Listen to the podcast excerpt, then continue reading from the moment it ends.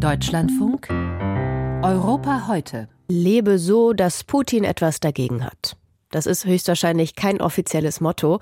Trotzdem fühlt sich die estnische Ministerpräsidentin Kaja Kallas durch Kritik aus dem Kreml in ihrem Handeln bestärkt. Kallas ist zusammen mit anderen hochrangigen Vertretern aus Estland und Litauen in Russland zur Fahndung ausgeschrieben worden.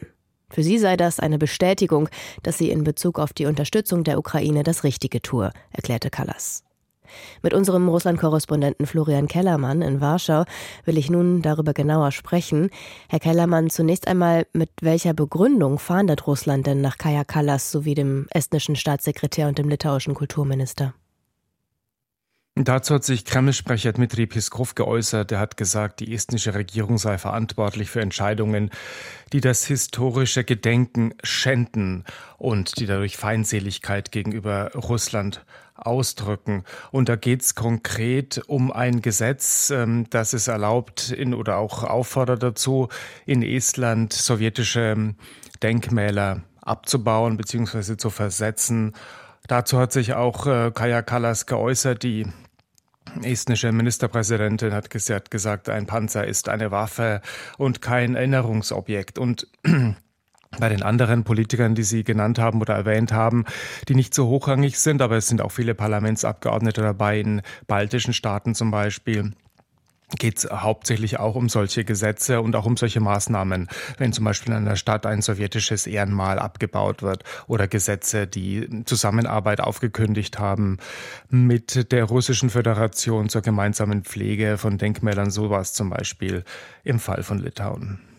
Und dass diese Politikerinnen und Politiker jetzt in Russland zur Fahndung ausgeschrieben sind, was, hat, was bedeutet das konkret? Welche Auswirkungen könnte das haben?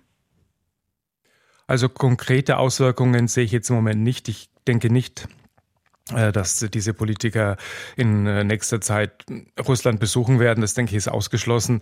Ähm, äh, in der gegenwärtigen Lage gibt es keine persönlichen physischen Berührungspunkte. Insofern bleiben die konkreten Auswirkungen beschränkt.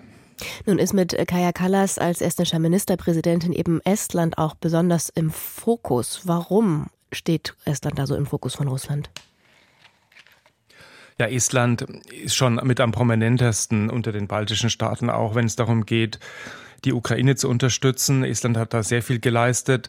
Ähm, ich habe schon erwähnt, dass Kaya Kallas sich auch persönlich geäußert hat zu diesem Gesetz ähm, und eben gesagt hat, dass, denk, dass das keine Denkmäler sind. Diese Panzer hat ja ähm, T-34 hat die Sowjetunion ja überall platziert, dort wo sie die Gebiete befreit hat von der deutschen Besatzung. Ähm, und um, um die geht es eben zum Beispiel auch.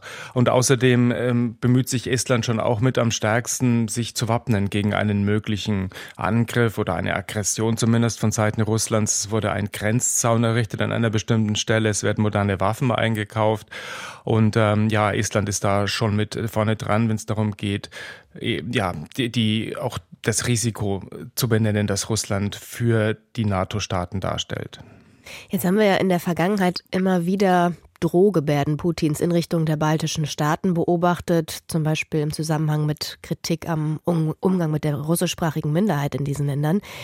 Dieser aktuelle Schritt, die Ausschreibung zur Fahndung von Politikerinnen und Politikern, ist der ähnlich einzuordnen oder ist das doch eine zusätzliche Eskalationsstufe? Ich würde nicht sagen, das ist eine zusätzliche Eskalationsstufe. Es ist ja auch eher ein bisschen zufällig bekannt geworden, diese, wer alles auf dieser Fahndungsliste steht. Ein russisches Internetportal, also Exil-Russisches, hat das veröffentlicht. Ich denke einfach, diese Drohung äh, soll immer präsent bleiben, dass Russland sich die Option vorbehält, ein anderes Land zu maßregeln, äh, falls dort etwas passiert, was Moskau nicht gefällt, Maßnahmen gegen dieses Land zu ergreifen, auch in die inneren Angelegenheiten dieses Landes einzugreifen. Und Sie haben es eben gesagt, in der Logik von Moskau geht es, richtet sich dieses Vorgehen eben gegen Menschen, die das sowjetische Erbe in Anführungszeichen schänden. An welche historischen Überzeugungen knüpft das an? Ich denke, es ist schon die Überzeugung, dass Russland sozusagen eine Mission hat, die über die Grenzen von Russland hinausgeht. Äh, Putin hat ja auch diesen Satz geprägt, äh, die Grenzen Russlands gehen nirgendwo zu Ende. Also Russland hat eigentlich keine Grenzen, mindestens überall dort, wo es ethnische Russen gibt, wo sie leben. Dort äh, hat auch Russland dann das Recht, aus Sicht des Kremls Macht auszuüben, diese Menschen zu schützen. Und im Fall ähm, dieser Denkmäler sieht man ja auch, dass es darum geht, eben äh, die, die Gebiete in gewisser Weise nicht für sich zu beanspruchen, das wäre zu viel gesagt, aber dort eben einen Einfluss zu beanspruchen, die Gebiete, wo die Sowjetarmee, ähm, die Hitlerarmee, also die deutsche Armee, die dort Besatzer war, zurückzudrängen, zu schlagen und ähm, aus diesem historischen ja, Verdienst leitet Russland etwas ab, nämlich ein Recht, äh, sich dort einzumischen. Wir diskutieren ja gerade sehr viel über die NATO, die Zukunft der NATO. Wie passt denn dieser Schritt jetzt in die größere Strategie Putins, die NATO und ihre Mitglieder zu schwächen, ein Stück weit vielleicht auch auseinander zu dividieren? Ja, passt sehr gut da rein, dass man eben auch selektiv bestimmte Länder brandmarkt, ähm, die man eben als größere Feinde darstellt, die eben ausdrücklicher sind in ihrer Unterstützung für die Ukraine als andere. Ähm, es hat aber natürlich, das darf man nicht vergessen, ja auch immer eine innenpolitische Komponente, alles, was der Kreml tut. In dem Fall ist es die Komponente, dem eigenen, der eigenen Bevölkerung zu sagen und zu zeigen, wir haben doch recht damit, dass wir äh, behaupten, es gäbe Russophobie. Dieses Wort wurde ja geprägt und wird immer wieder genannt in den westlichen Ländern. Ähm, diese westlichen Länder sind gegenüber uns feindlich eingestellt, nicht nur gegen den Kreml, sondern gegenüber der Nation.